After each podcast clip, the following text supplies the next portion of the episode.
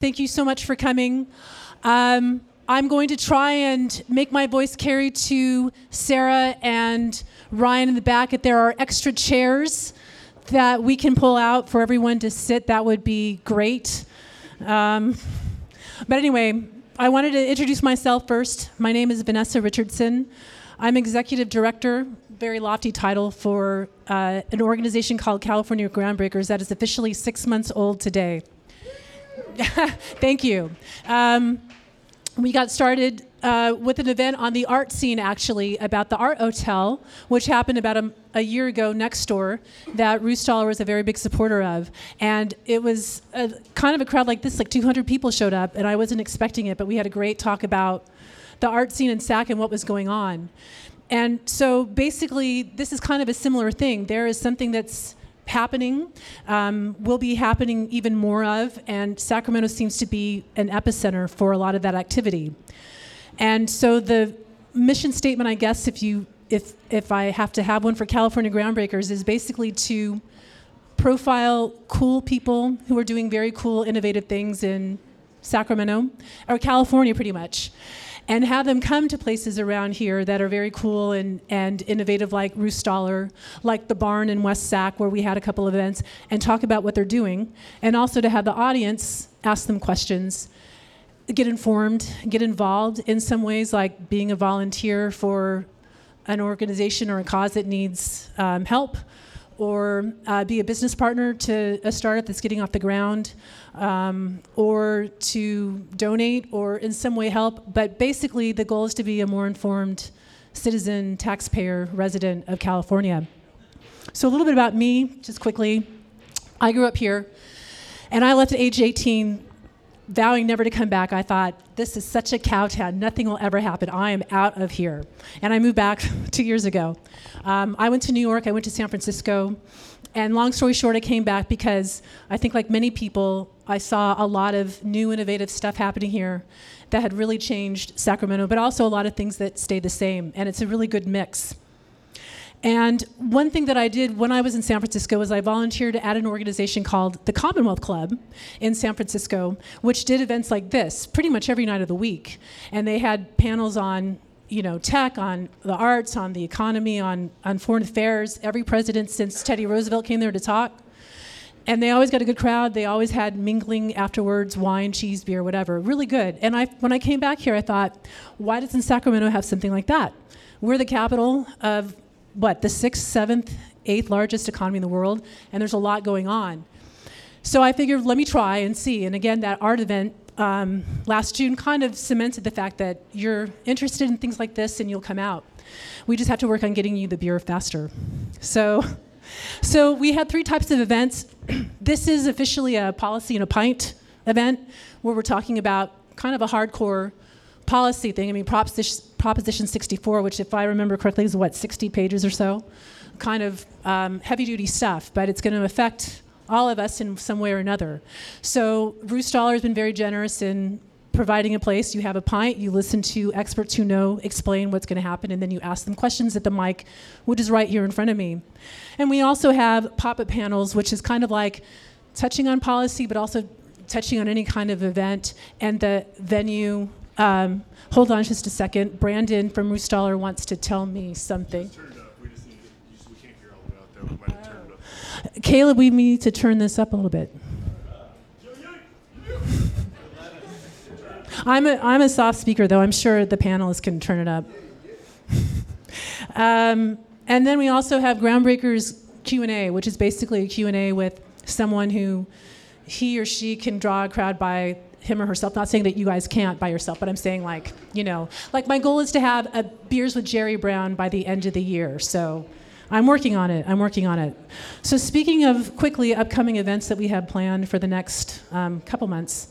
The, besides this one, the next one coming up is on January 23rd. It's partnering up with Comstocks magazine, and we're taking a look at innovation in Sacramento. And you may remember that our former mayor Kevin Johnson did a innovation and growth fund. You know, let's get innovation in Sacramento. And he looked at, you know, a lot of technology focused ventures. So we're taking a look at that. And ironically, yesterday, I believe, Mayor Steinberg took some of that money from the Innovation Fund to look at, you know, arts and innovation in SAC. So that's going to be part of it. And we're going to hold that at the Clara Auditorium, the E. Claire Raley Performing uh, Studios for the Performing Arts. If you know them, they renovated that school last year and did a uh, kick-ass job. They have a great auditorium. It's on 24th between N and O. We're going to have that there. Also there, I can kind of unofficially announce the next day on January 24th, we're going to have a another policy and a pint event on Trump, California and a Trump administration and what that means.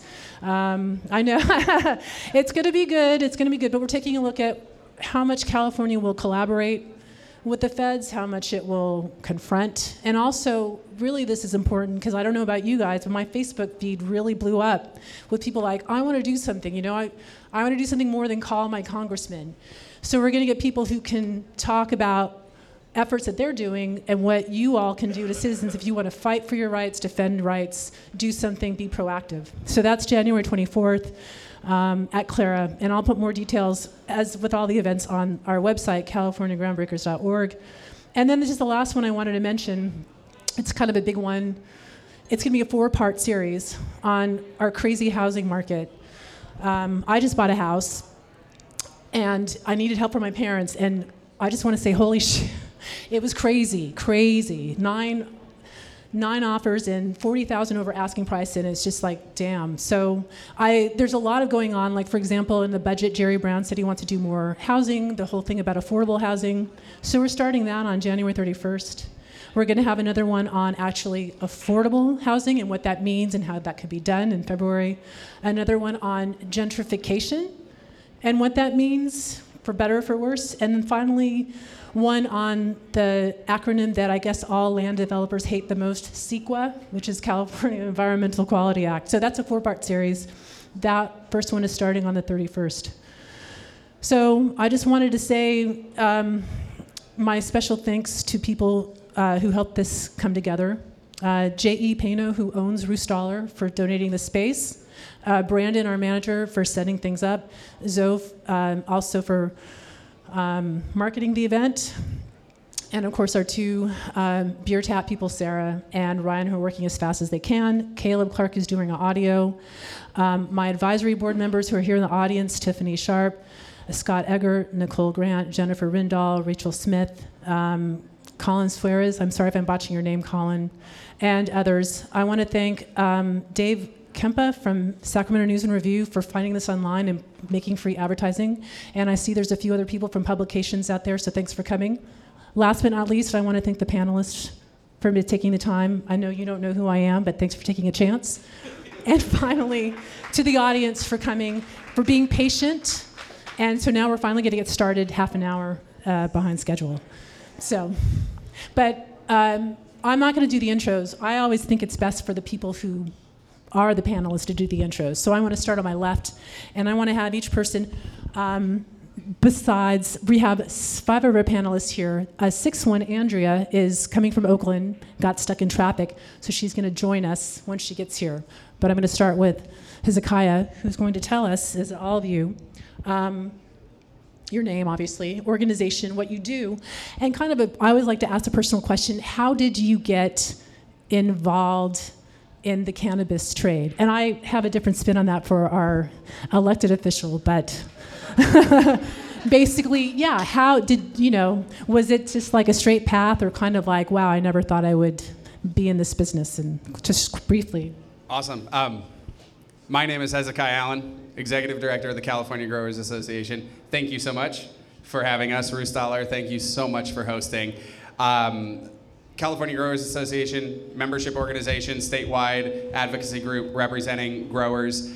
Um, I was born in the cannabis industry. I'm a third generation cannabis farmer. I gave up my ranch in 2012 to come here and work on policy because I felt like we needed to represent ourselves.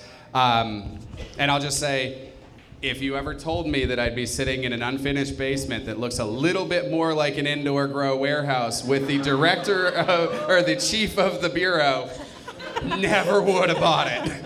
But here we are, and so thank you for pulling this together. Appreciate it tremendously. Look forward to talking with you all. Hi, my name is Gabriel Garcia. Um, I am the co leader of the cannabis practice group at the Sacramento based law firm of Kronick Moskovitz, Tiedemann, and Girard.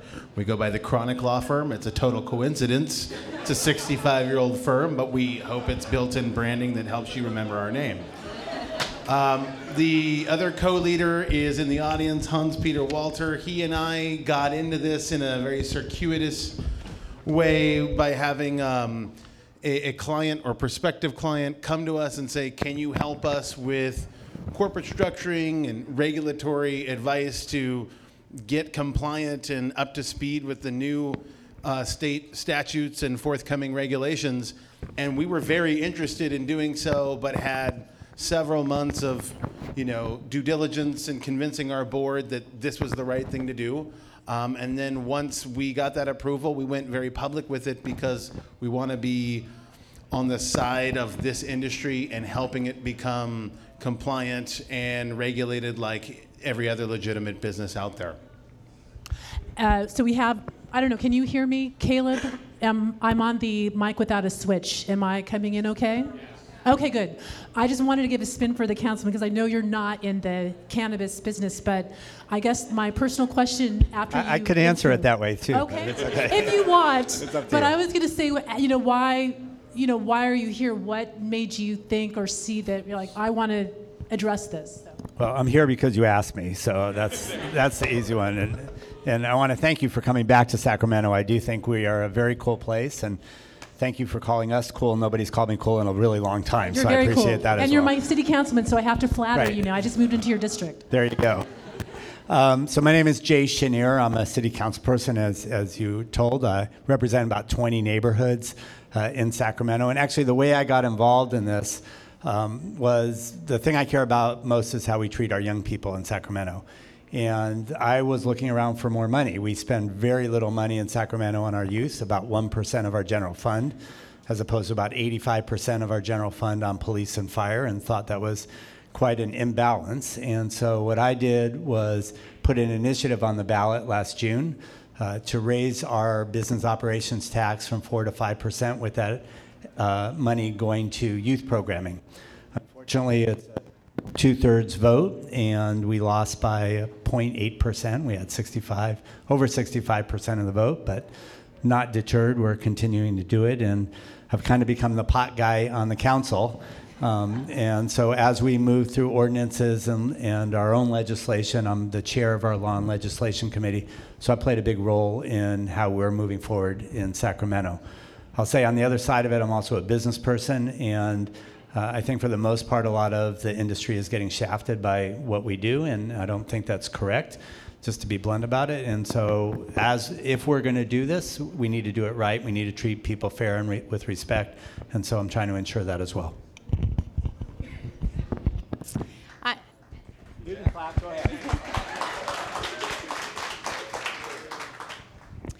I'm Lori Ajax. I am the Bureau Chief for the Bureau of Medical Cannabis Regulation. I've been in my position uh, since February of last year, and we are res- sorry we are responsible for setting up the regulatory structure for both medicinal and recreational cannabis.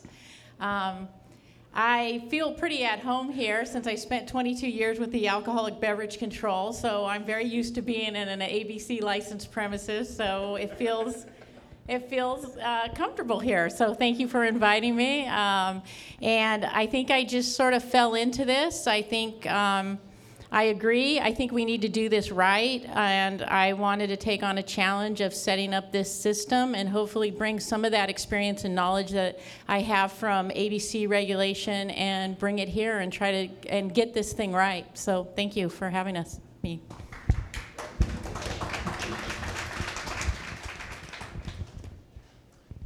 Hi, my name's, um, sorry, excuse me one second. Hi, my name's um, Nate Bradley. I'm the executive director of the California Cannabis Industry Association. I feel I'm gonna have to lean back because this is gonna ring a lot.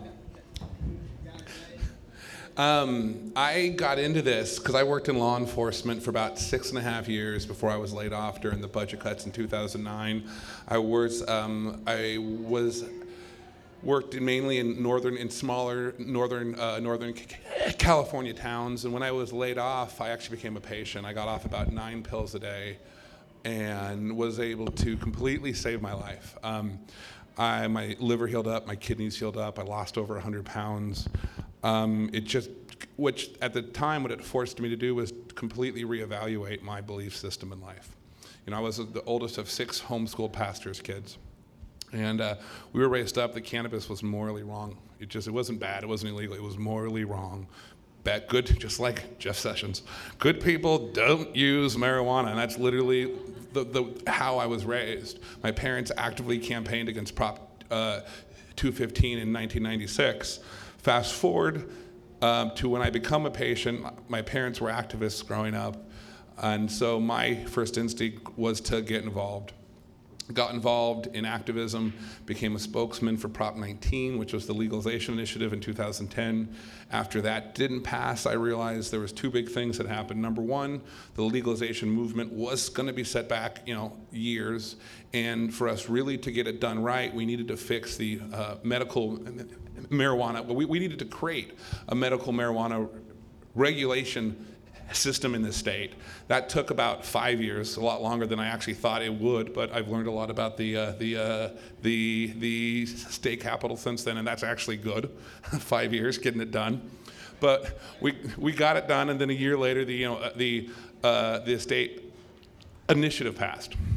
So right now. Um, we, so right now, organization is basically getting prepared for the um, reconciliation process, and we're looking forward to working with a lot of the other people on, on this, on this uh, stage.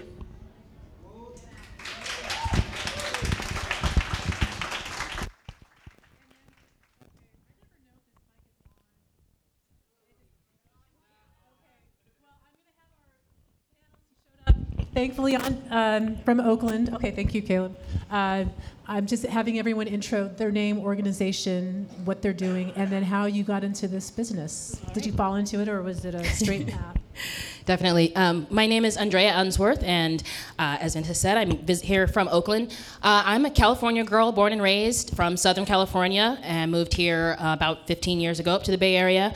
Uh, my former life, pre-cannabis, um, I was in the corporate world, in corporate America, uh, was a bond analyst actually, and at the time, uh, t- about 2013 or 2012. Um, I was covering uh, all the states in the west of the US minus California, so that meant Colorado and Washington. And one of the things that I decided to write about, um, kind of ad hoc outside of just the regular nine to five, but um, piqued a lot of interest, surprisingly, was how did marijuana revenues, uh, what did that mean for bond ratings? So if you are issuing something and it is backed by, or a portion of it was marijuana, what did that mean? The Wall Street Journal wanted to know, everyone wanted to know, because it had to do with revenue and tax money. Um, and so that was really interesting, and that was kind of my crossover, I guess, into blending of my financial background and the cannabis world, um, and combined with the fact that at that time I felt like I had reached a little bit of a, a ceiling, I guess, um, where I was, and wanted some more opportunity, and this seemed like the perfect place for someone who wanted to venture out and be an entrepreneur for something that I was passionate about, but could also uh, bring you know other passions that come with it in in terms of the social justice piece and being a part of my community. So I started a delivery service two years ago called Stash Twist. Actually, I guess we're in our third year now. Um, and then as a part of that, I actually uh, co-founded an organization called Supernova Women, which is devoted to the inclusion of uh, women of color in particular into the cannabis industry um, as business owners. And I'm here now.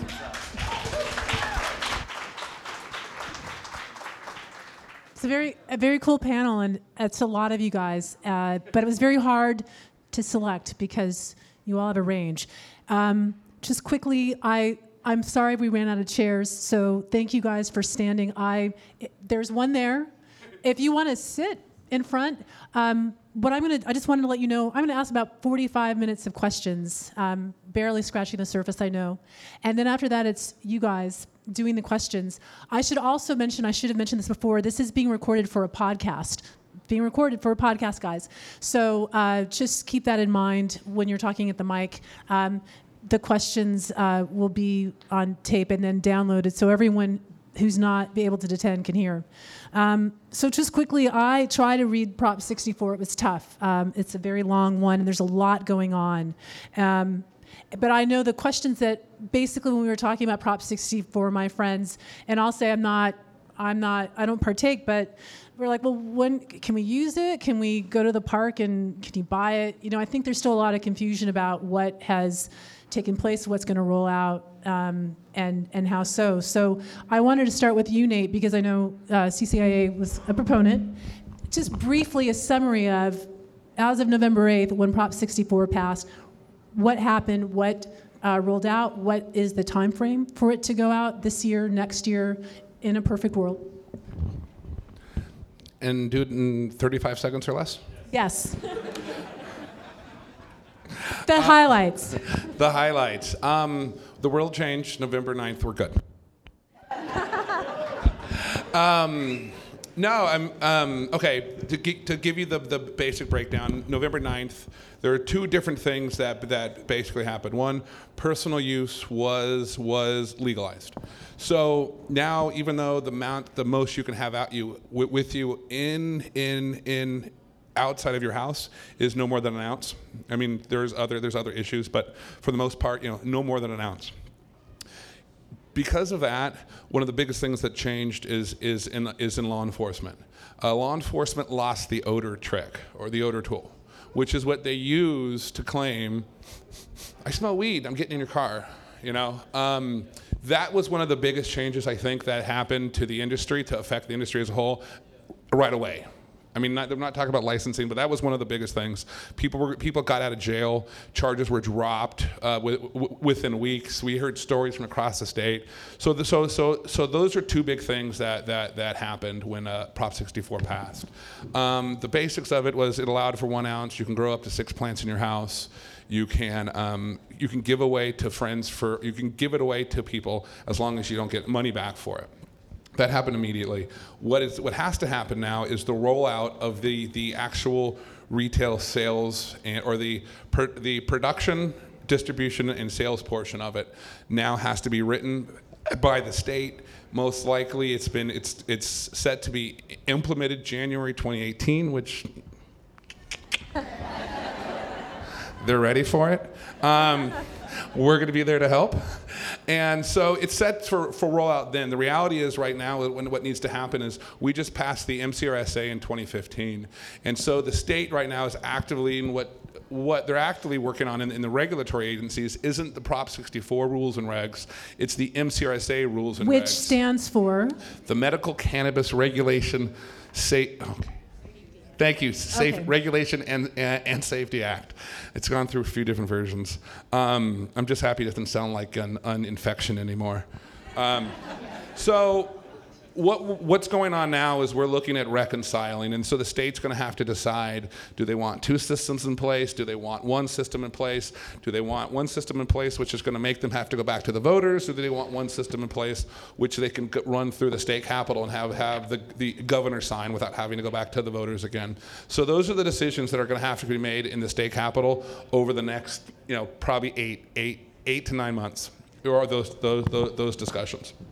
Okay, oh, and then Chris, quickly, Brandon uh, came in to tell me pizzas are here for whoever wants them in the back. So see the bar or the back. So, um, so again for you, Nate, and then whoever else wants to hop in. I was curious when this when Prop 64 was put together and, and thought of, um, looking at Colorado, Oregon, Washington, was there thought about here's what we want to emulate or take from these states. Here's what we don't want to do uh, based on what we see going there. Does it, was any of that taken into pl- consideration for um, parts that are working or not working in those states that we could use or not use?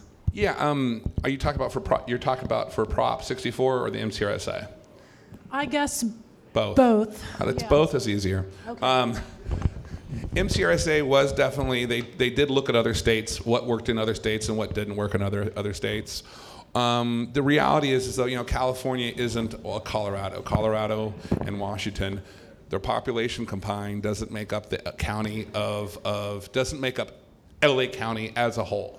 So it's, you know, this is a whole different market. You know, we've got distribution angles. We've got, you know, product that has to move eight hours. It's not just one big town like Denver or, or, or in like in, in, in Washington. So there's a lot of other factors involved. I would say the biggest thing we learned from other states is edibles. Um, that issue has been the, one of the biggest hot button issues in, in, in the legalized states. And so if you look at Prop 64, if you look at the MCRSA, they did take a very hard line on edible packaging, dosage, and things like that because of the other issues in other states. So I would say that is one of the biggest areas where we've looked at what, what's gone wrong, what's gone right, and, and tried to learn from those states. Okay, then I, I guess Lori, since you are tasked with this, um, and I saw, if correct me if I'm wrong, but I read that with um, Governor Brown's budget, he had mentioned how he would like to see the two systems merge together eventually. So I just wanted to get your point of view about where you are right now and what you what you see, I guess, with the three government agencies that are tasked with overseeing. Um, is it how is it going? Uh, can you meet this January 1st, 2018 deadline, or you know? what's or not? We are going to meet the deadline, so I want to make sure we, that comes out right out the okay. gate. So I'm, I'm very determined. So yeah, things changed. Uh, we we've been working on the medical side of things because that is what I got uh, appointed to do and focus on the Medical Cannabis Regulation and Safety Act. Obviously, from day one, though, people uh, were asking, well, what happens if the initiative passes? What happens to, if the initiative passes? Honestly, it's, it's, it's nice to be able to not have to answer, speculate. It did pass, the voters have spoken, so our, our job expanded uh, the day after the election. And so uh, we are, are gearing up to, to, to have both systems in place and to accept licenses uh, on January 1st, 2018. Uh, we are focused, and obviously, we, we, we did take a strategic look at things. Um, a lot of the regulations we're developing for medical are a lot of those things still apply for uh, adult use. Uh, so, you know, things that we're looking at in regulations, eh, there's a lot. There's a, a, basic framework in both statutes, but there's a lot that's left to regulations. So, things like uh, security protocols or transportation protocols, all of that has to be developed and in regulations. Our licensing fees have to be developed in regulations. Uh, so, a lot of that, of the work we did with medical, um, we're, we're going to use some of that for the Prop 64. So we, it's an aggressive timeline. That's probably our biggest challenge right now. When people ask me what our challenge is, it's the it's two things. It's the timeline because it's aggressive, and as Nate said, it's the sheer uh, uh, population. That you know, this is a huge state. When you look at Colorado and Washington, they, they they're nothing like California. And so, and California is different and unique. So we have to find a model that works for us. So, you know, with working with everybody here, um, I will say this: this is not about the Bureau getting this done. We have two other licensing authorities Department of Public Health, who's issuing the licenses for manufacturers, and Department of Food and Ag, who's issuing the licenses are for cultivators. But we're also working with Fish and Wildlife and Water Resources, Board of Equalization, Pesticide Regulation. And we're working with everybody on this stage. This doesn't get done just by the Bureau. We, they, we meet those timelines when everybody works together. And so I'm committed. I, will take help wherever I can get it, by the way. That's, that's my message today. So as we go through the California rulemaking process and we notice our regulations, it's important that everybody gets involved. They read our regulations, they, they, they look at them, and then during the public comment period, they comment on our regulations. If you go to our website, bmcr.ca.gov, you can sign up for our list serve, give us your email address, and we'll send you all of our updates. So I really encourage everybody to get involved because we want to hear from you. Good or bad, we want to hear it. Um, and then on the local level, uh, I wanted to ask you, Gabriel, because I know on the law firm's website you did a take on uh, on November 8th all the city, county um, measures that were pertaining to cannabis and what passed and what didn't. So, um, overall, how did this, how did that do on election day? And I guess just from the point of view, that sounds like a lot of different laws uh, and if you're going from one county to the next, it could totally change if I'm not mistaken. So, uh, just you know, when you're looking at what that means, how will a two-tier, I guess, a two-tier system of, you know, state agency jurisdiction, local jurisdiction work for regulating? Is it going to flow smoothly? Is it going to be a mess? What do you see? What do you hear? Sure. Uh, one of the things that struck us as attorneys on this particular structure for California cannabis is oftentimes sort of federal federal law leads the way and then there's state law and it trickles down to local law. Well, we know where federal law stands currently. The way that we've got it structured in California actually gives a lot of power to the locals, whether we're talking about medical cannabis or recreational cannabis, because it all starts there the the locals in your jurisdiction or in, or in the jurisdiction in California can decide to completely ban commercial activities. I don't want to confuse the issue that no matter where you're located, you've got the personal use right and you can grow to six plants in your house. But we're talking about whether that jurisdiction is going to allow commercial operators within their limits. And if they don't, then you're not going to set up shop there. You're going to go somewhere else that's that's more favorable. So really, this is a very ground up, locally based law and structure with the two tier system. So what we're seeing is a variety of different cities and counties across the state taking different uh, tax on, um, you know, a different approach on how they want to regulate this from a local level. Some municip- municipalities want nothing to do with it and they'll keep their outright bans. Some are interested and they're interested in the tax revenue, but I think are a little overwhelmed with how to roll out cannabis programs and taxation at a local level when it's a crop in an industry that, that they know nothing about. And then, you know, there are other cities uh, that are clearly at the forefront and really want to be involved and be leaders and show that hey look we can have a very viable cannabis industry and create new revenue streams for um, for for our city or our county. How smoothly that will go i think depends you know it's sort of a case by case basis I think th- those that try and reach out to Lori's group and get aligned with what the state is going to be looking at once their state licensure are going to streamline the process because if my local city has relatively similar or even more stringent you know permitting process at the local level it should pass muster at the state level leading to expediency for issuing those permits so, I mean, the last thing I'll say that what we covered on our website was on election night, not just Prop 64. I think there were 50 plus local initiatives across the state, mostly on local tax revenue, and many of them passed. But what was interesting was some of the clients we've talked to, some of those tax rates are so high that they wouldn't even go into business there because it's not worth it. So the question was, well, were the voters supporting the cannabis industry by saying, yeah, we want to tax it, or were they actually shooting themselves in the foot by approving a tax that's so high that no cannabis business wants to operate there? So we'll see. So, keeping on that local level, uh, I wanted to ask Andrea, who's an Oakland resident now, um, about what's going on in Oakland because it seems like Oakland uh, is pretty much uh, at the forefront of, you know, since 2004. I think it was the first, if I remember reading, the first in the country to start regulating, uh, to issue licenses for medical dispensaries. And then there was something in the city council passed last spring about issuing licenses, medical licenses for a certain group of people. So if you could explain that, and I guess what what is uh, relevant about what Oakland is doing um, for better for worse. Yeah, I want, and not to get lost in too many of the details, but that is is correct. Nothing has formally passed. The two pieces that are up right now, 5.80 and 5.81, which address uh, non-brick and mortars, because brick and mortars already exist in Oakland. We have eight permitted dispensaries, and there will be more, et cetera. But we're talking about here is light manufacturing, delivery services, um, and other other smaller um, smaller businesses.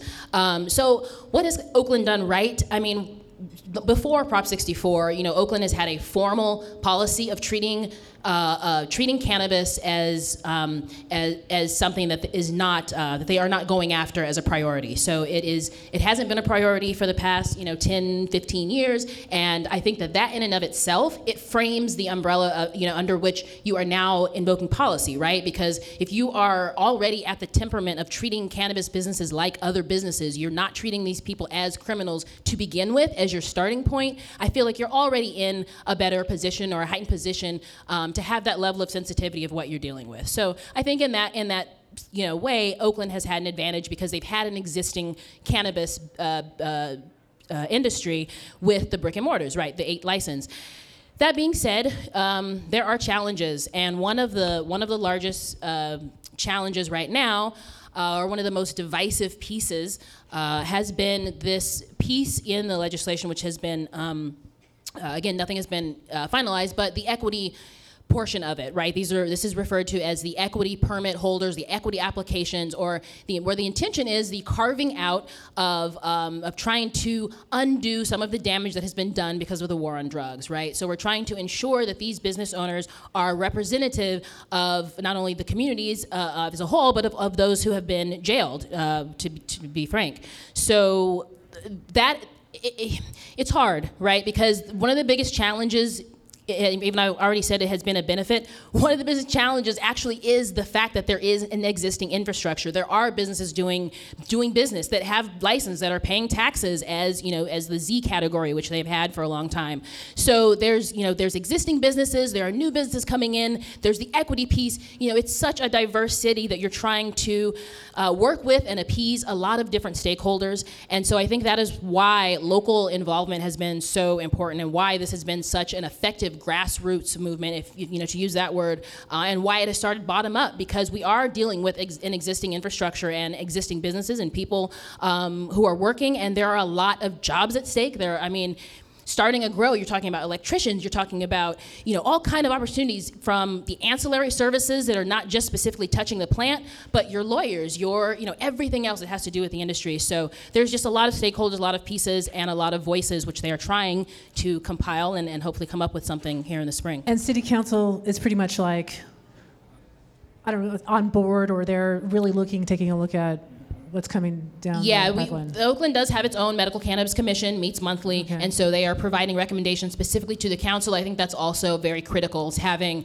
you know a separate board that is specifically looking at the industry in and of itself. That has been critical. Okay. I'm going to I'm going to call you Jay, if that's all right. Please. And and what my mom did, so you're, you're good. So, what does Sacramento have in mind or in store um, now that Prop 64 is passed? Taking a look at what's happening elsewhere in California. So we, we're, we have our goals. We want to talk about uh, public health and safety. Uh, what do we need to do to make sure that our neighborhoods are safe? We want to talk about economic development and potential job growth. Uh, and we want to talk about tax revenues for the city. So we're trying to look at it from those three angles. Uh, to get this right, we have two strands of work going on. The first is the policy or the ordinances. What do we need to do uh, to make sure that this is done well? And some of these things we'll have to wait for the state for next year, but we're moving forward on that, and I'll come back to detail. The other is building an infrastructure within the city. Um, it takes a lot of people to process applications, and what do we need as far as police and code and all of that? Um, so, on the public health and safety, what we're looking at right now is again, how many cops do we need on the street if we, as we do our cultivation ordinance? Uh, we know right now we have about 400 illegal grows in the city, and a lot of them are causing problems for neighborhoods. We don't want houses uh, to be used for grows in neighborhoods. We want commercial grows that are regulated that have safety precautions. Um, on the job front, we just had a study done by the University of the Pacific that looked at the cannabis industry in the region. It's a six county region, and looked at the, the potential of $4.2 billion in the industry and 20,000 jobs. I don't have any other, we don't have any other industry that's coming to Sacramento that's going to create 20,000 jobs. And on the tax revenues, uh, I think personally, if we are looking at dispensaries, cultivation, delivery, distribution, and testing, among other things, uh, we're probably in the 18 to 20 million dollar a year range if we do this right. That's kind of a back of the napkin, so don't quote me on that. Where's the B? Um, But that's my thinking on what we can do. But it will require a lot of work and a lot of infrastructure to make that happen. So we are trying to be thoughtful about this. We're working through it one piece at a time. Uh, we've had our dispensary ordinance for a long time. We have 30 dispensaries that are up and running that are doing well. We have a great industry in Sacramento that's very cooperative. Uh, our tax revenues off the dispensaries this year will be about $4.6 million. We've just finished the cultivation ordinance, so that will go into effect pretty soon. We're looking at April 1st for applications to be ready to go out. Uh, those will be first come, first serve, and I'm assuming we'll have, uh, we've had 200 growers put uh, their names on a registry that they were already doing it. After that, we're looking at manufacturing and distribution. That's our next step. Uh, and then we'll get into delivery and also non brick and mortar uh, dispensaries for delivery services. So we're trying to go at it one piece at a time. Um, you know, for the city council, it's really about balancing the needs of the neighborhood versus the needs of the industry and the potential that we can, um, the potential opportunities that come out of this for the city. That's not always an easy thing. We don't have a unanimous council on this, and some of our discussions, for those of you who have attended them, have been pretty brutal. Um, but we're continuing to move forward, and for for most of us on the city, just looking at the revenue part, there, to do what we need to do in the city for Sacramento to continue to grow, there's no other source of new revenues. Um, so this is something that we're looking at really seriously. How do we do it? And again, if we're going to do it, how do we do it right to make sure that all parties can be successful? So Hezekiah saved you for last because I saw an article before the election that you were not on board with 64, Prop 64, and you weren't going to vote for it. And I think I went to a panel where the California Growers Association was kind of split on that. So I wanted to ask why. And now that it has passed, whether that has changed or, you know, okay, it's passed going forward, what are the growers going to do or Sure. be Um, prepared? You know, the second half of the question is the easy one. It passed, the voters decided, time to get to work. Let's make it happen. Just like Lori said, we're going to get this done on time. She wasn't lying. She takes help from anywhere, and we're firmly focused on the goal of full, implementation. The more complicated question of why, because I understand specifically the unique opportunities and benefits that our current cannabis marketplace is providing to the state of California, and because I read the initiative. And frankly, the initiative itself is more about making marijuana millionaires, and it's less concerned with cannabis households paying their bills. I don't actually think millionaires are good for society. I think small businesses are. I think local jobs are. I think you and I need to have the opportunity to emerge into this industry and own our businesses, to own our future. I really think that economic localization and economic decentralization are much larger themes. When we talk about climate change, decentralized agriculture. That's how we're going to get there. When we talk about restoring vibrant urban communities, it's local boutique retailers. Those are the businesses that are going to get there. The MCRSA, the Medical Cannabis Regulatory and Safety Act, passed by the legislature in 2015, was the perfect model for how to move forward in California. It segmented the marketplace. You were either a grower, a manufacturer, a retailer, a distributor. The net benefit of that is there are more businesses, there are more jobs, there are more opportunities. Prop 64 prefers a consolidated conglomerate model. From an industry regulatory perspective, Prop 64 is better for making folks rich. It's not good at helping us feed our families. That said, let's acknowledge the truth. Folks are out of jail. Folks' charges were dropped. Folks are no longer being treated as criminals. We are no longer second class and marginal. And so, from our perspective, this was some steps forward, some steps backward. We didn't feel the urgency. We recognized that we could try again in two years after we had the medical system regulated. And secondly, frankly, I think the legislature could have done this. You want to know the one firm conclusion that's been drawn in all of the legal states so far? We wish we would have done this in the legislature. You know why? Because the legislature is thoughtful, it's deliberative. There's committees. We talk about things. We challenge each other. We argue with each other in a civil, respectful way. We challenge each other's assumptions. Did you know that there is a tax in Prop 64 that will serve as an absolute barrier of entry for 75% of growers currently operating, if not changed? No, because you didn't read it. Do I think you made the wrong decision? Absolutely not. adult use cannabis should be legal. But there were 62 pages of code. There was a lot there. So why did I not support it? Because I know the impact it will have on our communities, and I read it.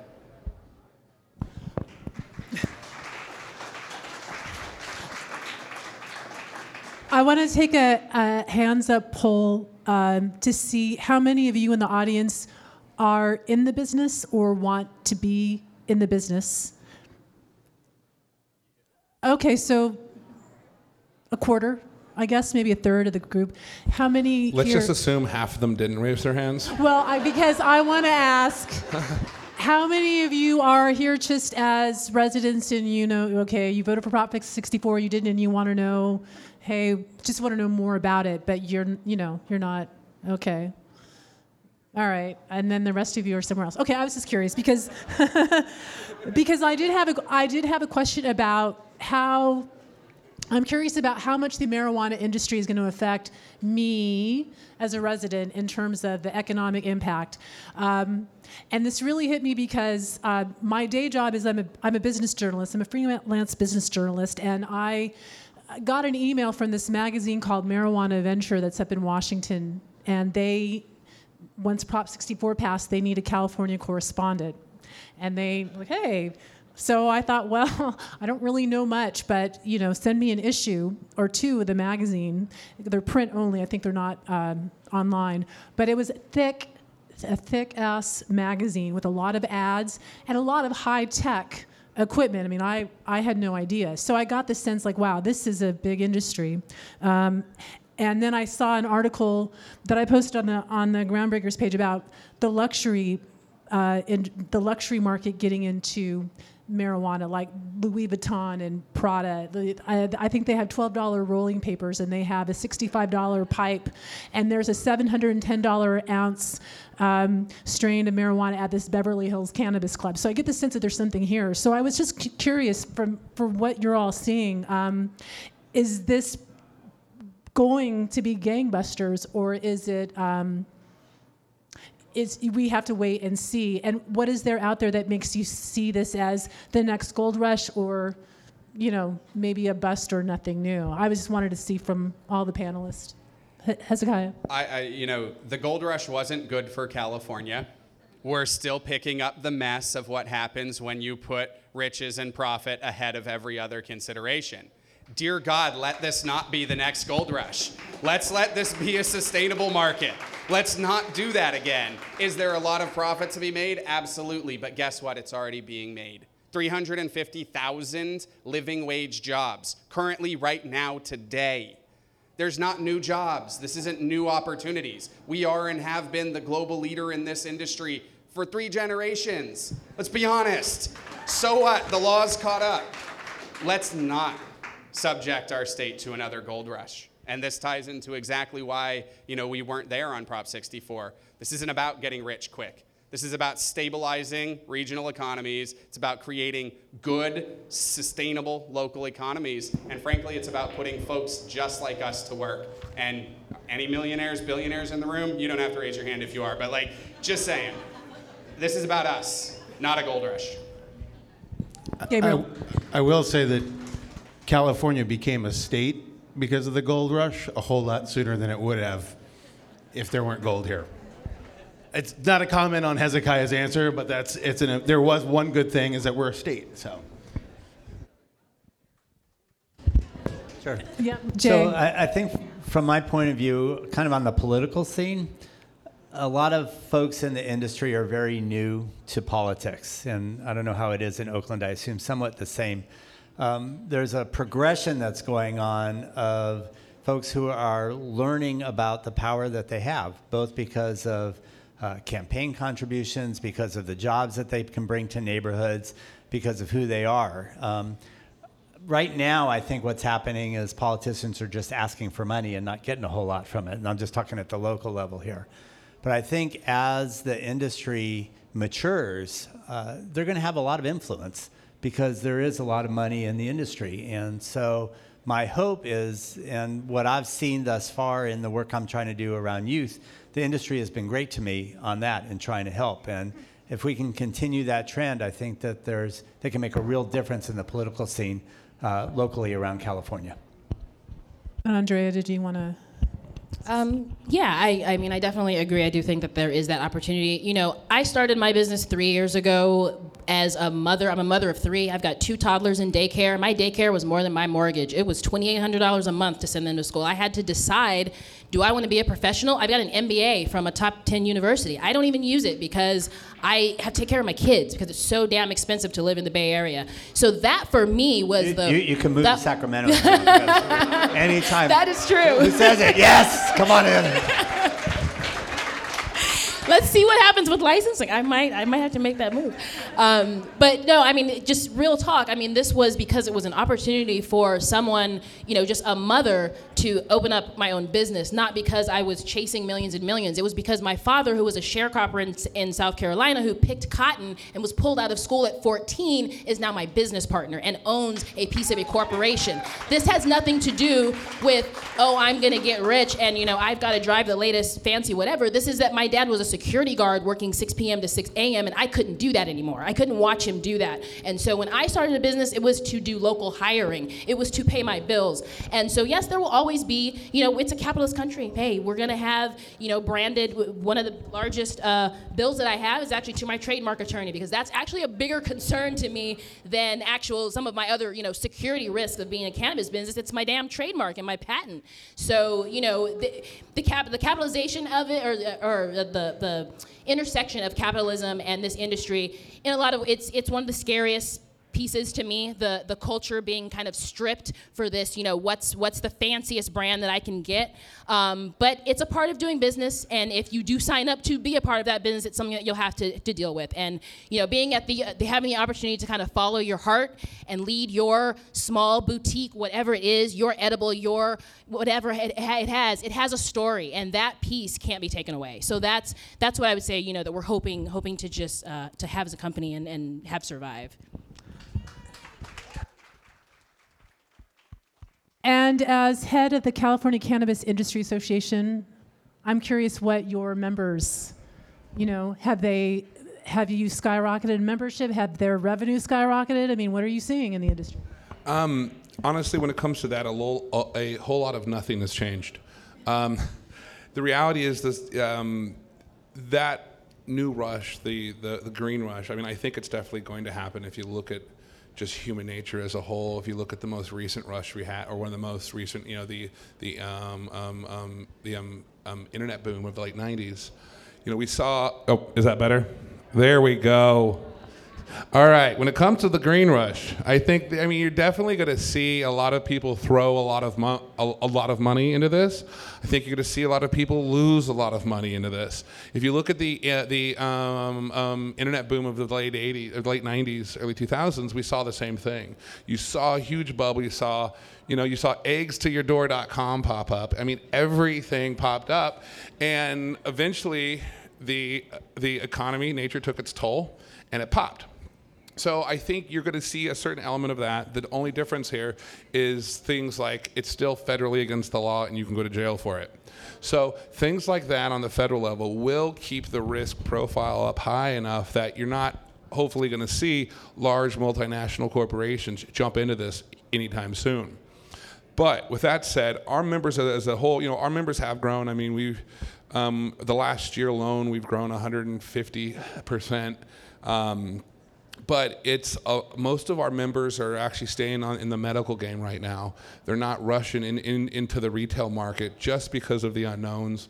There's not a lot of regulations there yet. Yet most of the local governments have only licensed medical, so we're still looking. I mean, most of the conversations do surround medical rules, medical laws, and we're looking to the future for you know maybe in the next year or two when we transfer into that but as a whole, um, it's it's we're still moving forward at the same rate we were moving before, which is working with the state, working with the regulators on helping them write the, the medical rules. Then once that changes, we'll, we will we will transition in, into the into the retail adult use mindset. But as of now, everything's still full speed ahead for the uh, medical side. I'm going to ask a couple more questions, and then I'm going to open up the mic to the uh, audience so you can start asking questions for about half an hour or so. I have to be mindful it's trivia night at Roost Dollar around 8ish. So, um, again, the mic is right here. You can line up. I just want to say uh, be sus- succinct, I guess. Quick questions. If you have a two part question, definitely succinct. Just if you have a lot of questions, and there's plenty that I have at least, uh, just want to get as many people asking as possible. Um, so, one of the questions I had to ask, I guess for Lori and um, and then whoever wants to ask is about where the revenues are going to go for taxation. Um, you know, like the lottery goes to the schools. Um, for the city, you know, you want to to have everyone benefit. So where are the revenues from both um, medical and then uh, down the road um, recreational marijuana going to go to? So currently, in the medical portion of it, the only uh, taxation is at the sales and use tax, which the Board of Equalization collects, um, and they are responsible for that. Um, under uh, Proposition 64, uh, there is pages of where the tax revenue goes to. It goes uh, all sorts of programs. And if you haven't looked at it, I couldn't possibly list. Maybe uh, Hezekiah or, or, Nate could list them all, but it is dozens of, of places where the money is going to go. Uh, as for how the state regulators, so uh, we, we are going to be uh, paid for by the licensing fees. So we can only. Ch- uh, establish our licensing fees to take care of our administrative costs. So that's where we will get our, our funding uh, going forward. And then on a, on a um, city level, has that been discussed where the money will go? Well, not really. Um, our, the, the money out of the dispensaries just goes into our general fund. Um, the money that comes from taxes as we go forward will also go into the general fund. What I think it does allow us to do is we have a very tight budget. It will be some additional uh, money without restrictions, and there will probably be a little bit of a fight at the council of where to spend it. A lot of it, frankly, will go to the PERS increases um, because that's what's happening in municipalities. It's going to cost us $10 million a year more within five years for PERS our is PERS, pensions. for our pensions um, because of the economy on that. Um, my hope is that we can put a significant portion into youth and youth education. Um, another question, you know, and I was saying how my friends and I were sitting around talking about, you know, can you buy it, sell it, use it, whenever. I think it was also a lot of questions, and it came on the Facebook page too. Uh, driving while under the influence, can I be tested? Uh, uh, can my uh, employer still test me? So I guess the whole law enforcement deal is a big question mark. Although I thought it was interesting, the Pew Research Center came out today. I saw an article how they pulled or they surveyed 8,000 police officers nationwide, and two thirds of them said, you know, it they think it should be fine with um, for medical and legal, um, and then 30% said no. So and also broke down into younger cops were like yeah, and older were still resistant. So I think. Um, uh, sorry, Nate, you were, well as a former law enforcement officer, and I guess you still work with them and talk with them. What's the take? And also, I think with Prop. yes, Prop they still talk to me. They still talk to you. That's a good sign. And it, it only took them a couple years, but they came around. That's good.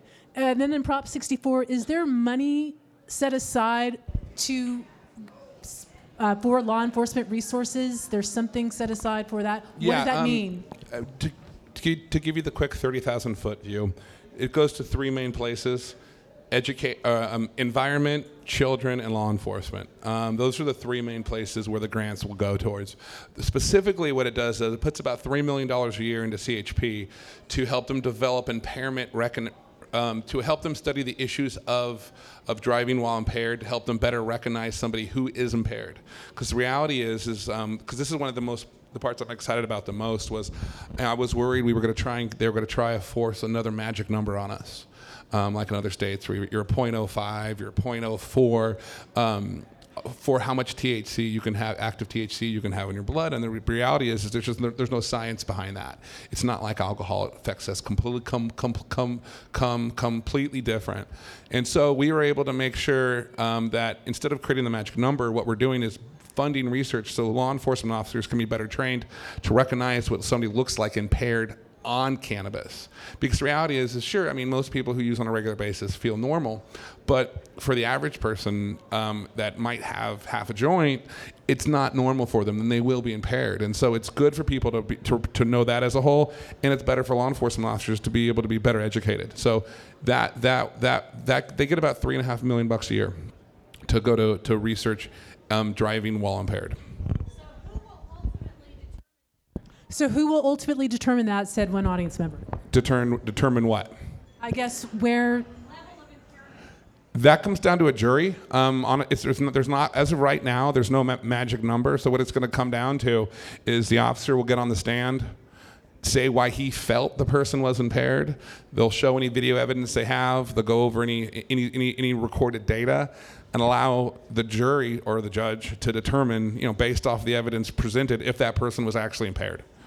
But as of right now, there is no magic number that is going to let just it's going to have a blanket statement where everyone's the, the same level of impaired with you know the 0.05 THC in their system. All right. So speaking of audience questions, let's start with the first one up at the mic. So, um, Hezekiah, you said something earlier that struck me because it spoke to one of the issues that I um, read about from Colorado, and you said specifically about um, adult adult usage. So, like adult usage has been legalized, but obviously for youth it has not. And one of the side effects that I read about in terms of from what Colorado experienced is that youth. Um, uh, arrests for youth that were white went down 8%, but arrests for youth that were black went up by 58%, and for Latinos it went up by 29%. And so that was one of the unfortunate realities. So I'm curious, like Jay, you obviously want to help youth, and you know Lori and Nate. So what are the ways that California is hopefully going to try to avoid that particular reality that Colorado experienced? Who wants to start? Okay, Andrea. I, I actually would like to take that because I have uh, an 18 year old son who is uh, going to college. Uh, I won't say whether or not I believe he's ever used cannabis in his life or ever will. Hey, you know. Um, so, our transitional youth, right? 18, 19, 20 years old. They're going to college. They have got enough on their plates. And now we have Adult Use Marijuana Act, which does not do anything for them. So, again, I think this speaks to the imperative nature of protecting Prop 215 and having a medicinal card. Um, to the extent that perhaps even community college, you know, you could probably be free or if, if not included right away. I mean, because it's it's in combination with the other elements, right? Being given a fine if you are it's public consumption, all those other things that can sound okay on paper, but when you look a certain way or a certain yeah, exactly. I don't have to finish the sentence. So, you know, what am I going to get pulled over for? X, Y, Z, and then, you know, the paperwork looks great, but why was I arrested in the first place? Or, you know, what was the probable cause? All those things. So, yeah, definitely an issue. Nate. Um, just real quick, I'll speak from layman's terms. Um, my um, this I've had some conversations with the attorneys that, that the attorneys that worked on this, but they actually intended they actually looked at the data in Colorado when drafting that and added in extra exemptions, which they're actually criticized for. To make sure that the sections they were using in other states to go after kids, they couldn't do it in this state. And so there were slight exemptions, slight changes made. I don't have the I'm not, um, I'm not as apt on the social justice aspect of things. I know Glenn. Am I, am I okay on this? Am I? Uh, Glenn's from the Drug Policy Alliance, so they helped work on this. So yeah, I'm, I'm going down the right path. So basically, there was steps taken to make it different than in other states where cops still had certain laws to use to go after youth. Hezekiah. Yeah, you know, one of our main concerns here is given the generational, robust nature of the cannabis community and marketplace here in California. Um, the less people that are included under the umbrella, the more people are left out. And so, this idea of the perverse arrest rates, where we actually see increased arrests in vulnerable communities, certainly the transitional uh, youth communities, we actually tend to agree bit of a better job. There were some lessons learned, you know, where it's it's better. There's a lot more rehabilitation, education. It's really hard to actually end up in the criminal system if you're an 18 to 21 year old user, and even if you're a minor below 18. Um, the business community, though, that's where we're most concerned. If if if the market is gobbled up by a few. We've got tens of thousands of business owners that pretty quickly end up right back in the same grinding system of criminal justice. And so, you know, we are deeply concerned that there may be perverse increased arrest rates in five to seven years if we don't do something to ensure everyone can get into the marketplace because we've got a lot of folks currently employed or operating in this marketplace. And so that's a community we're very concerned with. Next question. Good evening. My name is Tanner Kelly. First, thank you all for being here and taking the time. My question is what do you envision is the major challenge ahead now that marijuana for recreational purposes has been legalized? And what can we as an audience and a group of concerned citizens do to get involved and help solve those challenges? And I'd love to hear from our bureau chief, Ms. Ajax, and our city council member as well, um, and whoever else wants to get in on that uh, if time permits. Thank you. Lori, would you like to start? Sure. I, I think I, I, I alluded to it earlier. The timeline, obviously, January 1st, 2018, less than one year to implement both medical and recreational. And uh, I think one of the things that I wanted to say is while we go through drafting the regulations as the state and as one of the three licensing authorities, it's really important that we make sure that everybody has access to apply for a license, that our regulations aren't so overburdensome that we're going to discourage people from being regulated. So we need to have that balance, and that's where everybody here, when you read our proposed regulations, uh, we do need you to read them. We need you to respond to us. Give us your public comment because that's going to be the, the best thing that we can learn from. We want to learn from you. You may say, hey, state, uh, that doesn't make sense that you're doing that. This is how we do business or this is what's happening. So you really, I really encourage you to get on our website, give us, uh, give us your email address so you can get those updates. And when we propose our regulations, you'll get a, you'll be able to read them and then uh, give us your public comment. Nate? Real quick. Um, on the aspect of how you can get involved on the local level, um, is key right now because there's still a lot of work to be done at the state level. But the MCRSA and the reality is, is if you want a license in this state, you're going to have to have local approval. I mean, one way or another. And so, getting involved at the low at the local level now, showing up at your local council meetings, going online, looking for groups working in your area. When I first got into this, I just fresh out of law enforcement. All I did was Google search medical marijuana activism, and I just Sacramento, and I cross-referenced my I cross-referenced my town, cross-referenced the state. Start getting involved. Look who's active in your area. If you want an ordinance in your town because you're a patient and, and and they don't have one, and there's no one working on it, there's no one nothing that stops you from calling your local council member and letting them know that you're you're you're, you're interested in this. And then when other people find out that they're working on it in your town, trust me, others will come. But get involved locally now in your local groups. And if you're not in a local, there's no local group, start a local group. So I think two issues for us. One is certainly around capacity. Um, the industry is a lot larger than the government bureaucracy to handle it. We could have 200, 300 applications when we open it up for cultivation. We just don't have the person power to deal with that, and it's going to take longer than I would hope. So, one is internally building capacity of people who understand what we're doing and understand the industry. Um, I think the other thing is education. Um, there's a lot of fear out there, and there's a lot of fear in neighborhoods. And, and Nate's right. I think that um, you know there's nothing that influences a member of the city council more than seeing 300 people in the council chambers yelling at him. You know, I mean. Uh, so, Gabriel, oh sorry. been there, done that, but. Um, but I, I, think I don't encourage that. By the way, I'm just going to say, as someone who likes to get stuff done, yelling at lawmakers at hearing doesn't necessarily always work. I just it, wanted to put that disclaimer impact, out there. But but my point is. Um, a lot of people are going to show up when we did our cultivation ordinance. We had one council member who was against it, who turned out uh, lots and lots of people from his community who don't really understand the impacts. I mean, we know, for example, around dispensaries, less calls for service from the police than in the neighborhoods in which they reside. Um, that's a UCLA study in Sacramento that came out. So I think it's it's helping to educate people about what this really is, about the safety factors involved, and what we can do. Gabriel, you wanted to add something? Yeah, I'll keep it quick. This to me is like a major issue on the commercial side, but come 2018 there's going to be a track and trace program, and every single lot of marijuana in this state needs to be tested and pass testing standards.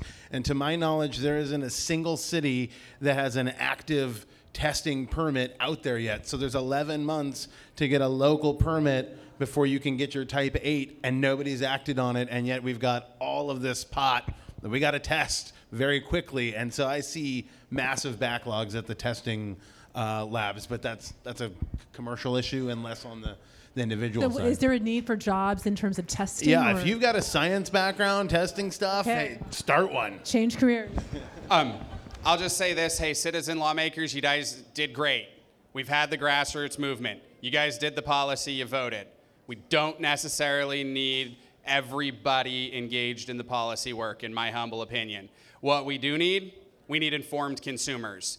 Don't buy greenhouse gas emission, not dirty, dirty pesticide weed. Don't do it. Buy clean organic weed. Help us out. We also need cultural reform. We need to not feel second class because we smoke a joint. It's the same way we don't feel second class because we drink a glass of wine. The policy work is complicated. There's a lot to it. You know my opinion on Prop 64. I think it would have been better if we would have let the professional policymakers handle that. It is what it is. Thank you. The grassroots movement rose. California, we won. Now let's change our consumer behaviors, let's change our culture. And that's what we can really do to get involved. We can talk positively every day about cannabis. And so I'm going to ask one question before the next one about how do you know the difference um, between organic and, and greenhouse gas fuel? And I also, tying into that, so someone bought me my first pot cookie because I was having sleeping issues, and I asked people at a Christmas party, "Well, yeah, what do I do? I eat it? No, uh, take one sixteenth. You know, have sativa. Had this. I'm like, whoa. I mean, you can't tell that from the packaging. So I'm wondering, as a consumer, if I take one cookie compared to another, like how is that going to be handled? Is this a succinct answer or like what's yeah? As Nate mentioned, we've got pretty robust labeling and packaging standards that will Okay. be coming forward. And so California will have some of the most informed consumers if consumers take the time to inform themselves. Absolutely. And But- so, how do you know right now? Um, well, you know, you talked about brands a little bit ago. Three years ago, there were maybe five to 10 farm brands. We're tracking over 800 emerging farm brands right now. Brand recognition, relationships to your producer. How do you know your food is good? You go to the farmer's market or you go to the CSA. You know your producer, you know that it's clean, you get to know them. This is about restoring human interactions to commerce. Cannabis is an emerging opportunity to not only rethink our products that we smoke or eat, it's also a way to rethink how supply chains work. And so, know your farmer. You go to the brewery, exactly. Or go to a brewery. Okay. Next question. Yeah, my name is Connor Olson, and thank you, Vanessa, for putting this panel together. Um, and I'm glad to see Jay here. You're enthusiastic. Um, as a local Sacramento resident, that I'm, I'm glad to see that. Kronick is named Kronick. We're the city of trees, so I think it's a little fortuitous there too. Um, you guys kind of touched on this. I get a lot of questions from my clients about branding and trademarks. And right now, you know, state law is basically the same as it says federal law, and it's illegal under federal law, so we can't do that. So what is um, what's on the, the horizon, or what efforts are being made to sort of reform that and make it sort of other states are already on board with it, and California's just kind of lagging. Thank you.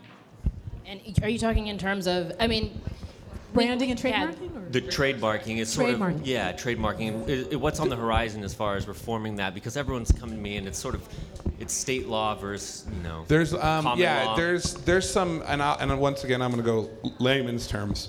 Um, there there's language right now in a bill in the Capitol called AB in the bill called A- AB 64. But um bump.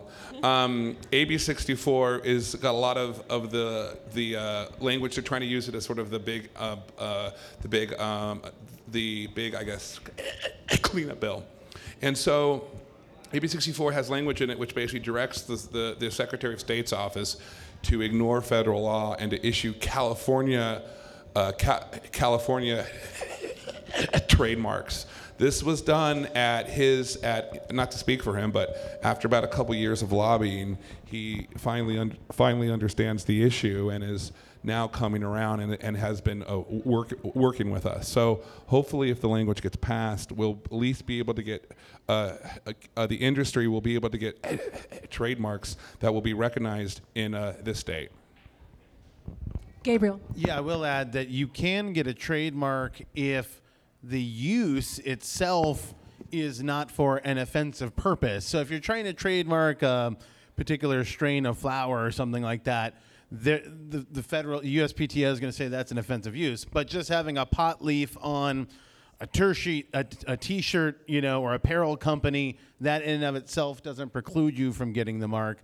We've also seen some, and, and I'm not a trademark attorney, so I don't know how successful this has been, but I've seen a particular company that wanted to have, say, in you know, cannabis infused cola. So they're getting a trademark on cola with no cannabis in it so they can attach it to a non-offensive use and have such a strong enough case that they've got cola and this trademark that when they eventually do introduce and sell cannabis infused cola they can make that connection even without the direct trademark there so that's that's one idea i've seen i thought was really novel i don't know how successful it's been Okay, next question. Wait, can you come up to the mic for the podcast purposes? Have you dealt with state common law trademarks? Well, there's the there is actually a, a whole state trademark law, but in California they basically defer to USPTO rules. So because of the offensive use of you know trying to trademark marijuana products, you get the same result. So you know, I don't know without it, federal law changing, I don't think the USPTO stance will change, but there could be potential for state lawmakers to say, you know, we, we want to actually, you know, break off from the UT, USPTO and come up with our own standards for state trademarks, which then you could enforce within the state, even if you couldn't enforce it nationally. If I could just mention briefly that both Prop 64 and the MCRSA also contain provisions relating to geographies. For example, Mendocino County, you can't launch a brand that produces a product in San Diego and call it Mendocino. Very similar to the appellations that are recognized in wine. They also create the opportunity. Unfortunately, here they diverge a little bit. The MCRSA has the Department of Food and Agriculture establishing a more detailed petition process through which standards and other marketing tools can be recognized. Prop 64 puts that on, on Lori's plate, and so I think there will be some cleanup there. But ultimately, there are provisions related to protecting geographies and uniquely recognized standards or cultures that licensees will be able to petition for protection and recognition. And so it's not exactly a trademark, or but it is a legally defensible designation that the marketplace will, I think, benefit from greatly. Is is Humboldt um, and Mendocino doing something along those lines where they are kind of like Nap- Napa County of like they have certain strains or appellations? So I represent growers in 51 counties, and every single county in California grows the best cannabis. If I say anything other than that, my board will string me out to dry.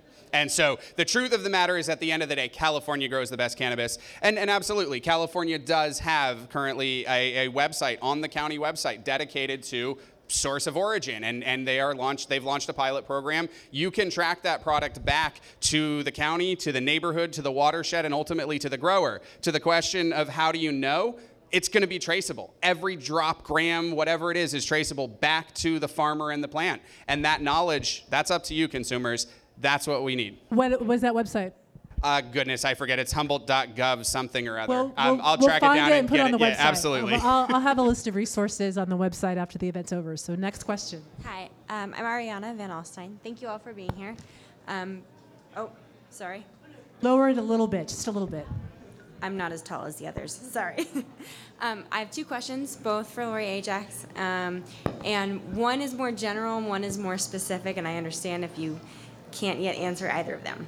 Um, my more general question is um, I've, I've read some things about um, the regulations being more similar to alcohol regulations and also being more similar to cigarette regulations.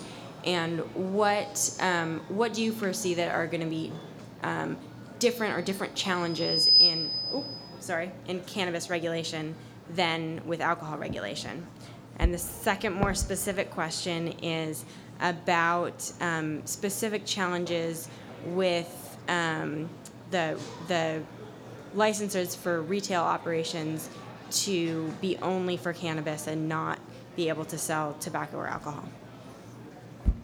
So, for your first question, uh, I will say alcohol is a very different product than cannabis. So, I will say that I've learned that over the last 10 months. It's nothing like alcohol. So, you know, really, uh, we really haven't looked. You know, there's a, there's a few things we've we've looked at some of the ABC regulations, but for the most part, for developing our regulations, uh, you know, we've we've talked to the industry itself. We've talked to local government, law enforcement, and other states. That's really where we've we've really done a lot of our research and education on how we think uh, it'll be to regulate this product. You know, one thing, a lot of people compare the distribution uh, system with alcohol to cannabis. Very different system. You, it is mandatory testing. Testing. The distributor is the quality control agent. They're the ones that make sure it gets to testing. Then they make sure uh, that that that product is safe before it goes on to the retailer. As for the specific challenges, you're talking about dispensaries. You know, I think um, probably, and this is going to apply to all license types, is just uh, working with the locals right now. Uh, that is a, a, huge challenge with over 500 different jurisdictions, and they all, depending on the ones that do have robust systems and are regulating cannabis, you know, there's a lot of different regulations. So there's the local control issue. So the state is being mindful that there is local control. We're coming in with the baseline of regulations. The locals can be more restrictive. So I think it's just all of us finding that balance because, like I said earlier, we're trying to get people to come into the regulated market. These are folks that have been operating for the last two decades with no state oversight. So we're trying to get them in the regulated market. So it's really important that, even for all of our license types, that we're really finding that balance that we're still ensuring public safety, patient safety, environmental safety, but we're encouraging people to to come into the regulated market. So I, I want to be mindful of panelist time because I did say a hard stop of 74, 745 at 746. So I want to ask if it's okay with everyone for a few, like 10 more minutes of questions or if anyone has to head out. Okay. So I'm trying to get to everybody in line, but we'll have to do a hard stop at like at 8 o'clock trivia time. So, all right. Well, uh, yeah, thank you, panelists, for being able to stick around and take more of the audience questions. So mine's just on a federal level question. Um, I, I, don't think this is going to be way too tall for everyone else. So uh, obviously dealing with local issues is important, but the biggest problem I see on the federal level is with banks and money and federally insured organizations. So how are we going to get uh, around that problem. Because if you have $6 billion in cash from taxes sitting around, I'm not sure how much good that actually does. Hezekiah. Um, you know, I would point to the most hopeful development on, on this front is State Treasurer John Chiang has recently formed the uh, banking working group that is going to be up and down the state over the next nine months and really digging into this question. Last year, the Assembly Banking Committee looked at this, and you know, at the time, our organization identified that until the industry, the financial sector, and state governments around the West in particular, but across the nation, work together in coalition, that this would be an insurmountable challenge in Washington, D.C. And I, and I think the state treasurer is exactly the type of leadership we need to be able to leverage that coalition.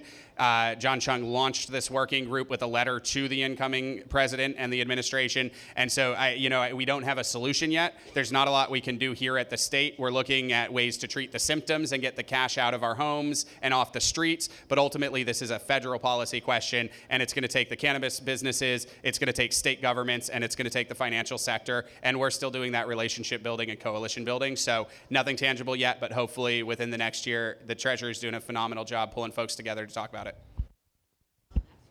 I would also note that the city of Oakland is looking at the um, at the creation of a community bank, which would be uh, geared, I think, towards agriculture uh, generally or broadly. And so then they are trying to piece in cannabis as a part of that because they are a city permitting it. So again, another way at the local level.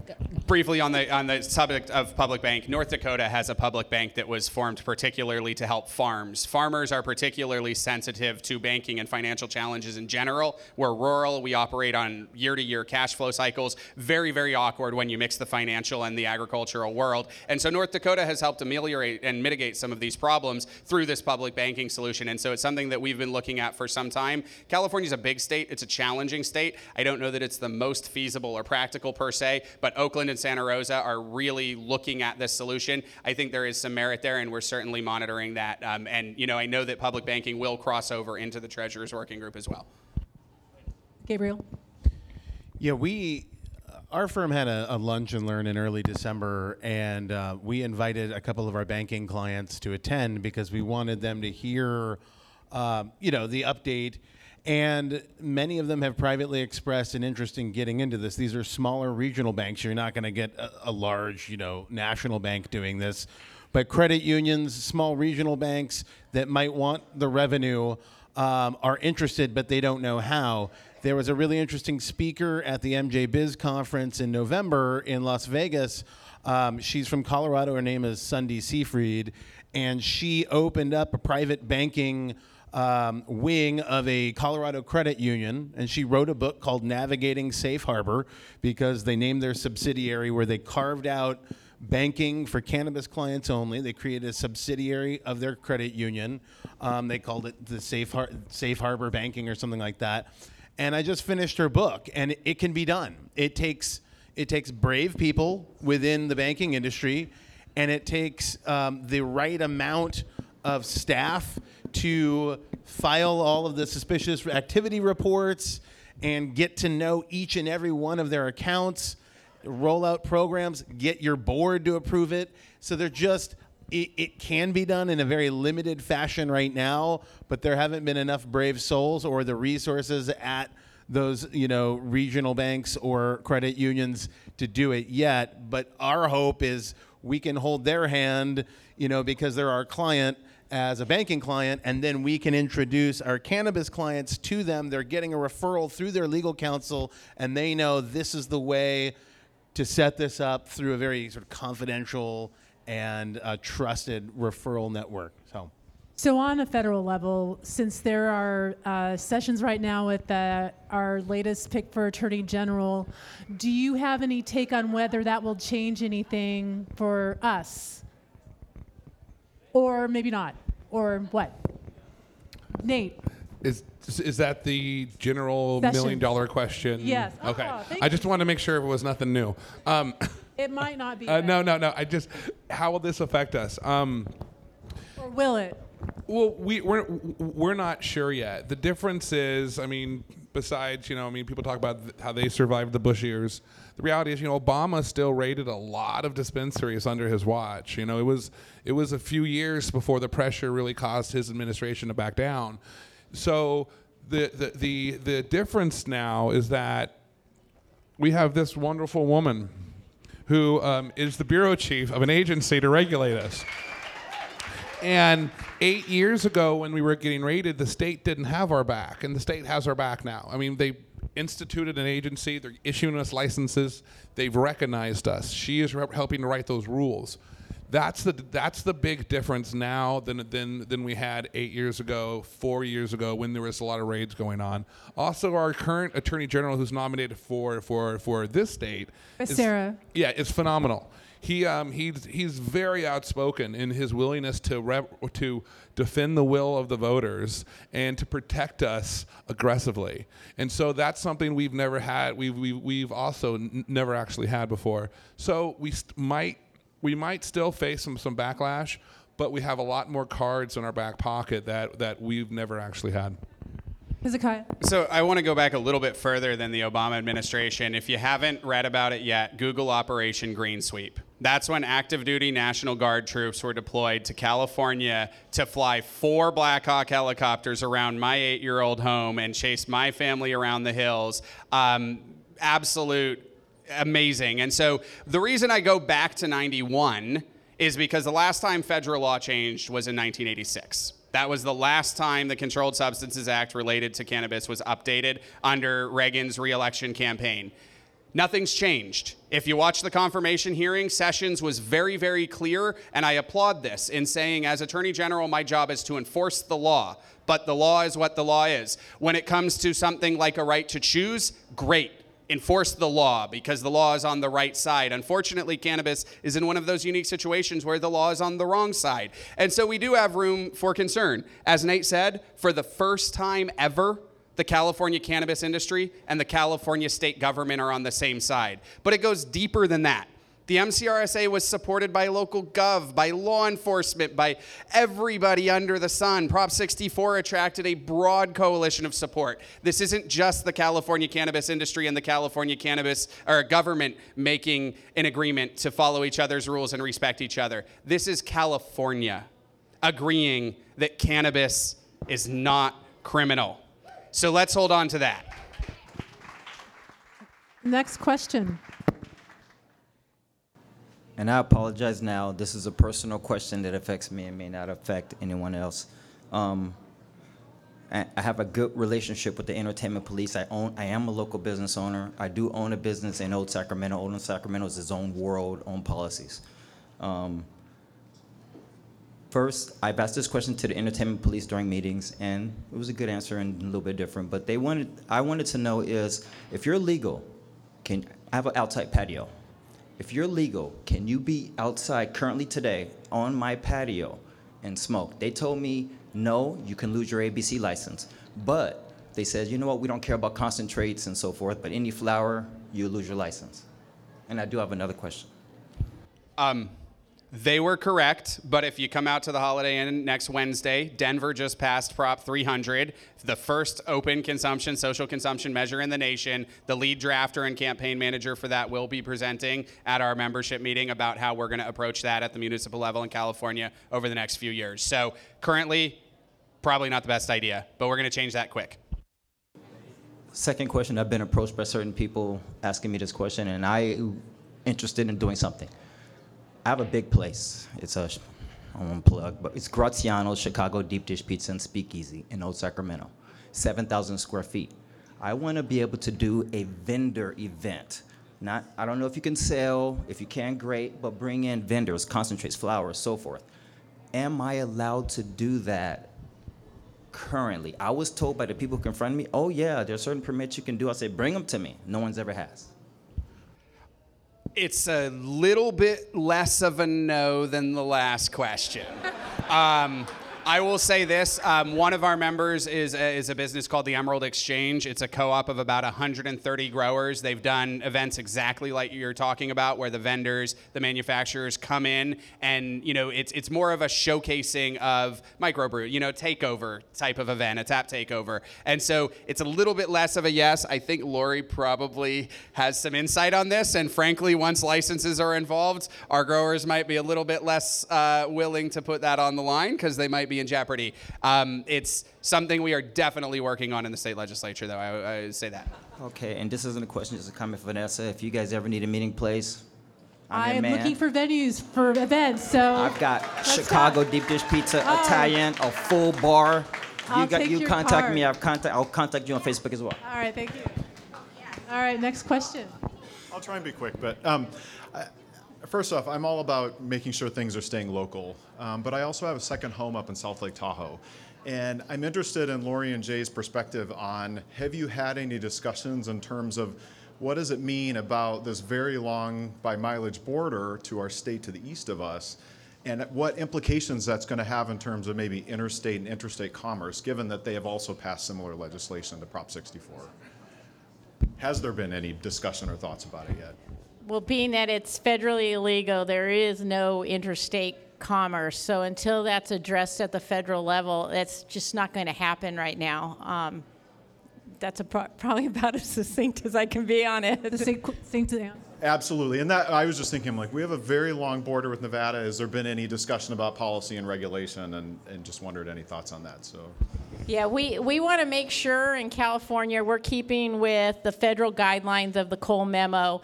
And part of that is making sure we have very comprehensive, robust regulations that we're, we are making sure there's no diversion. And part of that, yeah, so, so right now, those, there are no discussions on that. yeah, I know Colorado struggled with this with some of their states as their neighbors, but just wondered. So, great.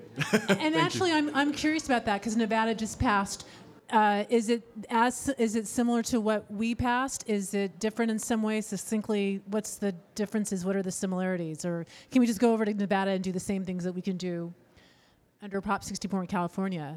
Do we know that? What is that? You cannot carry it. You can't carry it across the state lines.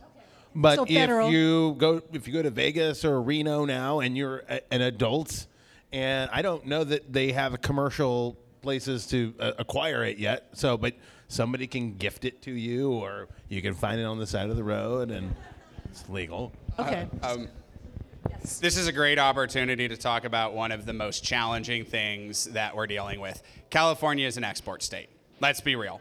The DEA knows that we're producing most of the cannabis in the nation. That's a well established fact. So we're in this really, really weird situation. And this is why we don't need a gold rush. We have to scale back by as much as 75% in order to meet the requirements of the Cole Memo. And that is exactly what we are asking every one of our members to do. How can you have a gold rush at the same time you're scaling back? You just can't. And so, what we need to do, we need to get inside of our state. We need to play by the rules, and we need to make this as normal as possible so that when the time comes, we can emerge into that bold new world of federal and ultimately global decriminalization. All right, two more questions, and then I get to have the final question for you guys. Hi, everyone. Um, so, uh, my name is Kimberly Cargile, and my question is, is you know, I, I appreciate the diversity in this panel, and I'm really interested to hear your biggest hope and your biggest fear for 2017 regarding the cannabis industry. Who wants to start? Biggest hope and biggest fear. Uh, Hezekiah, Hezekiah you have so, so, many dangerous hopes to and give me a microphone. um, biggest fear? Business as usual. Biggest fear is we let profit take this from us. We let greed take this from us. Honestly, business as usual is my biggest fear. My biggest hope? A new paradigm. My biggest hope is the same way cannabis has changed our worldview, has changed our brain chemistry, has changed the way we treat each other, that it will change the way we do business and ultimately the way we do politics.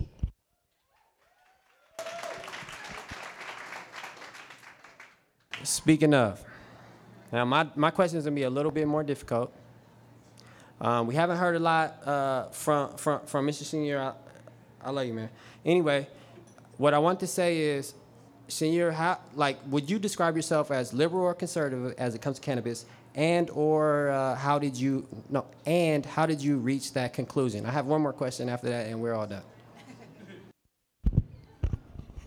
So, would I describe myself as liberal or conservative or progressive on cannabis? I voted for it to be legalized. I think it's the right thing to do. I think that we have an industry that's up and operating. I want to make sure that the industry is treated fairly. Um, and if there are opportunities for the city and the communities that I represent to benefit from it, I want to take advantage of that. Very good, thank you. My second question, I had twofold question. At the state level, obviously we're facing some, I wouldn't say pushback, but some differing views. How would you see formulating a message that comes across uh, unifying in a uh, way that we all want? Um, I, that can go to either end, in the middle, anybody who you know has expertise towards that. C- can you clarify that a little bit? Well, obviously, we have what we have, right? But there are some things that are still being negotiated as far as tax setups or as far as certain things. We know that our governor is very stringent, very headstrong. He's not a person who doesn't uh, hear the other side so much. He believes what he believes, right or wrong, but he doesn't change his mind on what he believes. I want to know how do we approach him in a way, or not just him, but the people, his cronies, if you will, in a way that is plausible, in a way that is. My experience, the message that's worked, business, the, the status quo wasn't working. The status quo was hurting patients and consumers. It was hurting natural resources. It was hurting public safety. It was hurting small business owners, business owners in general. And so the consensus and unity point that I found when I moved down here a couple years ago, Jay, by the way, I love your great city. Glad I moved here. Um, but the message that I, I found thought you is, lived in West Sac. well, um, it's just water. We're the, good. We're the good. status quo wasn't working. It's time for change. And so, you know, what we can all agree on is that with cannabis, we need to do it differently than we have looking backwards. What those differences look like, I don't think we're going to get there. We all value different things. Some of us, val- you know, I don't, I don't honestly think we're going to get there on the specifics, but what we can get there on is that prohibition failed and it's time for regulation. And that's the message that I think everyone can unify behind. I, I, if I can ask one, one other thing. So I'm actually past this governor. I do a lot of work at the state level policy wise in, in my day job. And I think we need to start looking at the candidates for governor in two years and start educating them. Um, Jerry Brown is pretty much done with his tenure. So I think this is a very powerful industry. It has a lot of resources. And I think getting together and coalescing around, coalescing around a, a specific set of messages and taking that to the candidates as they're moving forward is going to be very important. So as you get a new governor coming into office, they're in the right place. To, th- real quick, to be honest, when I formulated the question, I wanted to say towards the governor and whoever may be coming in, but she already said specify your message. That's fine. Anyway, I think you're exactly right. Totally. I think I'm exactly right too. So it's okay. And I have, I have one last question. It's a quote. Uh, I'm curious. So Dan Conway, who was, for those of you, um, Mayor John, Mayor Kevin Johnson's former chief of staff, who left before the mayor's term to go start Truth Enterprises, which is a um, investment firm, I guess, for cannabis industry holding company. So he's he's he's he's all gung ho about the cannabis industry, and he said again in another Reuters article, this region, and I'm assuming he means the Sacramento region, has the ability to be to cannabis what Sonoma and Napa are to wine. And um, I before I moved back to Sacramento, I lived in Nevada County, which I guess considers itself part of the Emerald Triangle. There are a lot of people are freaking out about what Prop 64 is going to do. Are growers going to come out of the shadows and go down to the uh, Central Valley because there's more sun and more land? So I'm just curious about, in terms of building on Camille's question about hopes and fears, what do you see? I'm just curious how the cannabis industry will shape California going forward geographically, um, economically. Just some big takeaway, I guess, that you to see, for better or for worse, Prop 64 is going to affect us in one of those ways. Who wants to? Gabriel, why not we start with you? Well, I actually know Daniel, and I, I'm familiar with that quote. I, I disagree with Daniel. I, I don't see the the Sacramento region as somehow being a hub for pot tourism. I think to the extent there's pot tourism for California, people are going to still go to San Francisco and Los Angeles and maybe San Diego and for vacation, and then that's where they'll consume it. I think there could be, you know, um, a statement. I mean, Hezekiah said that he represents, you know, growers from 51 counties, and they all think they have the best. So, what makes this region think that we're going to be the Napa of of cannabis? I don't see it. That doesn't mean that people can't try and make it happen. Uh, I do think of California in general as being the hub. I, I, I think it's an entrenched part of this state's culture and has been for you know uh, a, a lot longer than a lot of other states. So the state in general, but more specifically this region, I, I don't see it, but I hope I'm wrong. Okay, Nate. what do you And I'll t- tell you why he's wrong. Um, no, no, um, um, no, um, no. I don't disagree with that. You know, what does this attract to tourists? You know, you know, we've got a big Tower Bridge out there and a a ship with a big wheel. You know, I mean, there's not a ton of stuff here. Um, I mean, f- sure, there's the whole art scene. It's become it's becoming you know the the, the Sacramento vibe is exploding, um, but the reason this will become a hub, I think, is because of the freeways. Um, just like Sonoma County is, is going to be a hub for like wholesale distribution because of the the way the highways funnel down into it. I think you know with five coming down from the north, you have the 50 coming in from the side. This will kind of make Sacramento a hub for the more wholesaling, industrial processing, distribution side of things. So we might not see the the um, the tourist factor go through the air, but on the industrial side of things, I think this will end up being a hub. I, So- agree, I agree with that, but Okay. the, the quote was very different than that. so. Oh, the So let's be real, Napa. You grow some good wine, but like, who's had a good Carmel wine recently? Who's had a good Santa Barbara wine recently? Who's had a good like? Let's be real. We grow really good wine everywhere, just like we grow really good cannabis. But to answer the question about the geography, little little focused on piece of Prop 64 that's going to change the world: hemp. Let's talk about the Central Valley and let's talk about industrial hemp and let's talk about the things this region could do growing sustainable fuel, sequestering carbon, building materials, fibers, foods. Anything you can do with an almond, you can do with a hemp plant. Except a hemp plant is a 90 day irrigation cycle and an almond orchard is a 15 year irrigation cycle. Let's be real, flatlanders. Grow hemp. And guess what? Cannabis comes from the foothills anyway. 2,000 feet of elevation, you get magic up there in the hills. And so let's be real, California. Flatland, grow some hemp. This region is going to blow up. The numbers Daniel quoted, way too low. Way more opportunity. The, the quote continues with some numbers. This region is going to blow up. And by the way, Yolo County, Farming, Sacramento County, Sutter County, Stanislaus County, y'all grow the best cannabis in California. And so does every single other county. So there might be a trend of pulling out the almond trees and growing hemp. Uh, okay, before we leave, I there was wanted. Speaking of Daniel Conway, I wanted to put a plug in for an event that's happening tomorrow night that a few of you may know about. Hacker Lab is having an event um, on high tech startups, on marijuana cannabis startups, and um, Dan Conway is giving the um, keynote. So that starts at 6:30 at Hacker Lab here in Midtown. Uh, I think we're going to have to revisit this in a year because I know there's a lot more. We'll see what happens in January 1st, 2018. Uh, thank you guys very much for staying put and listening through, and see you in the next event. I will put the podcast up in a couple of days, give a list of resources, and thank you guys. It's been a great panel. Thank you. Thank you.